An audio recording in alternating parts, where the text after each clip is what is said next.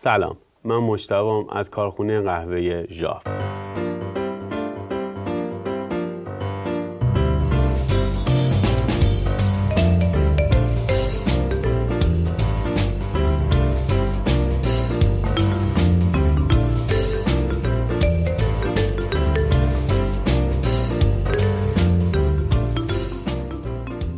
حالا واژه قهوه بدون کافئین یا دیکف به گوشتون خورده؟ یا مثلا براتون سوال شده که چه جوری میشه که یه قهوه بدون کافئین بشه؟ برای گرفتن جواب این سوال تا آخر این اپیزود با ما باشید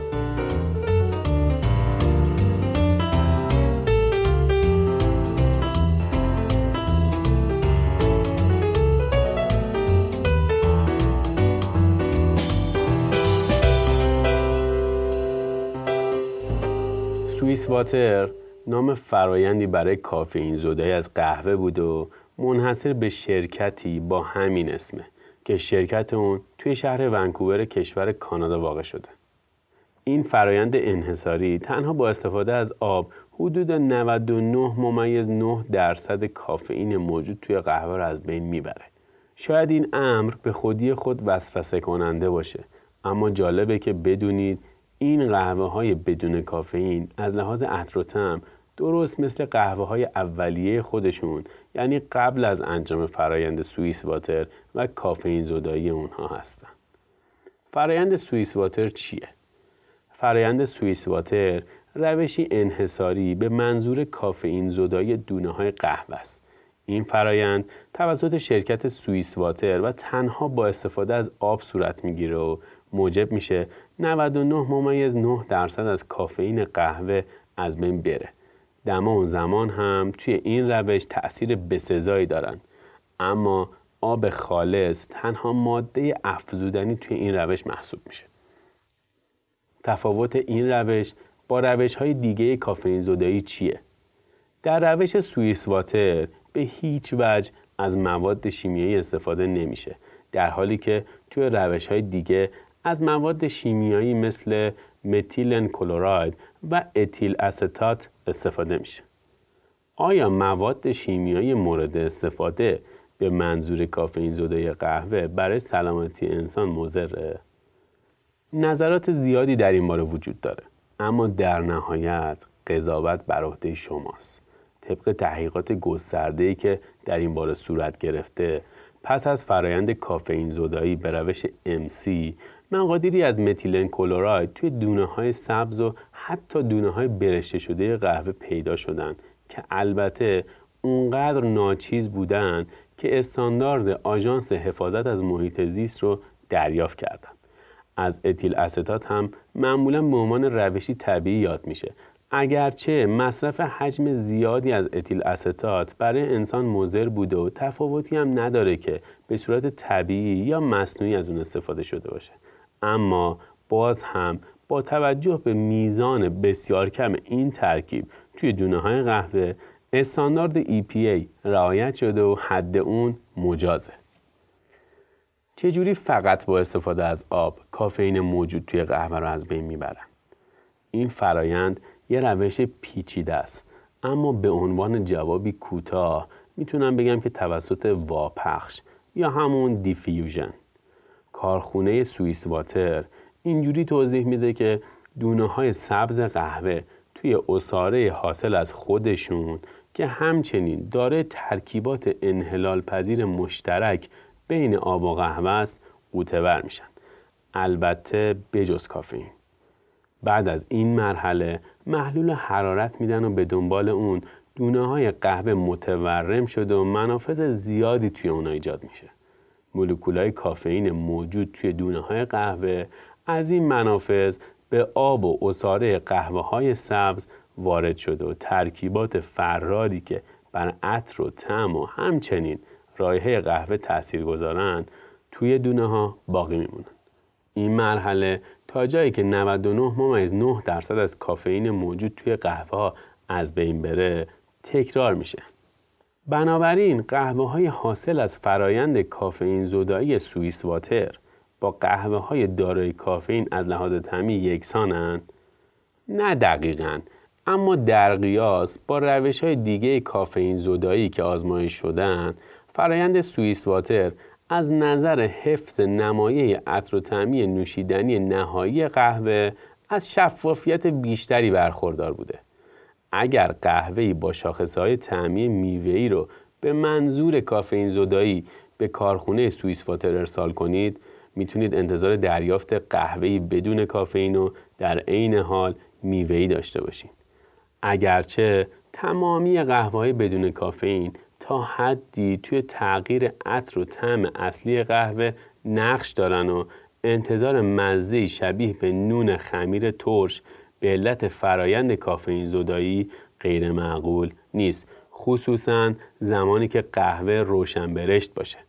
اما شاخصه هایی مثل شیرینی و تعمیات های مرغوب کاملا بدون تغییر باقی میمونند روش های کافئین زدایی MC و EA از لحاظ طعم نوشیدنی نهایی فوق‌العاده‌اند اما نسبت به روش سوئیس واتر به روی عطر و طعم اصلی قهوه تاثیر بیشتری دارند.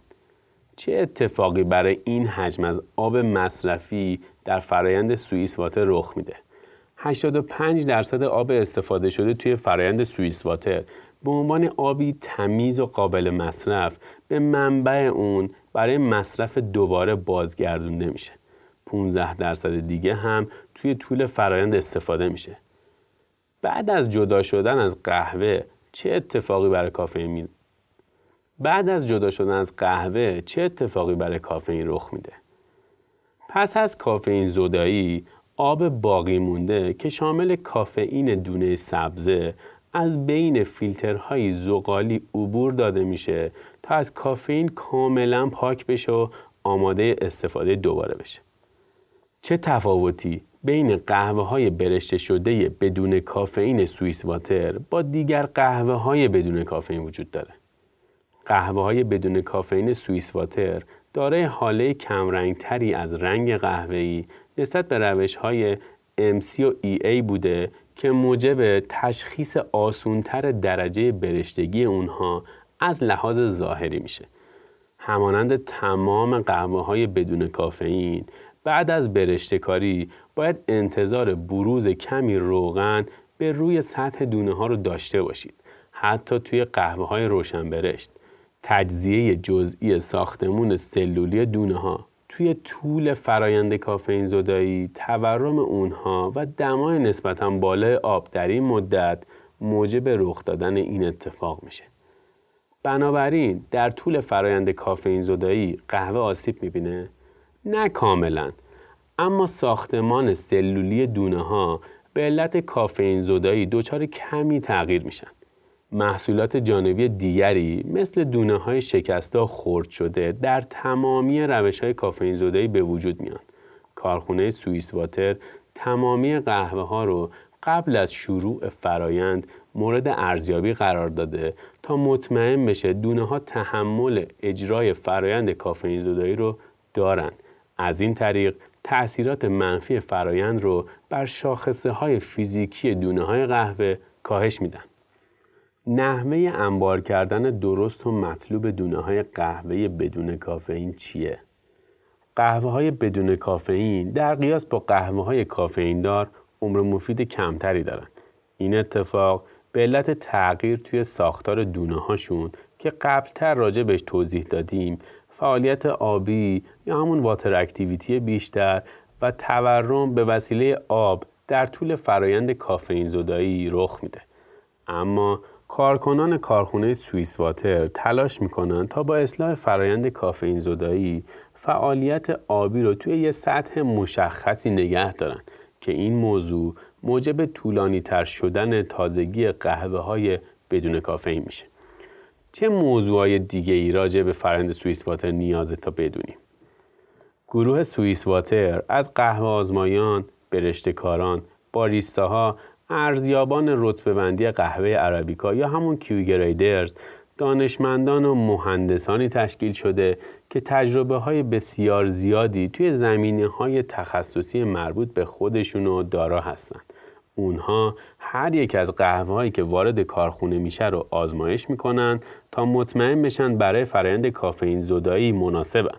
همچنین این متخصصین تمام قهوه ها رو قبل و بعد از فرایند کافئین زدایی آزمایش می‌کنن تا کیفیت اونها رو توی بهترین حالت ممکن حفظ بکنن و تضمین کنن. اونها همواره به دنبال راهی به منظور بهبود بخشیدن به فرایند کافئین زدایی به وسیله آب خالص هستند. تعجبی نداره که اونها رو به عنوان سردمداران صنعتی می‌شناسند که از خوشدمترین قهوه های بدون کافئین بازار رو تولید می‌کنن.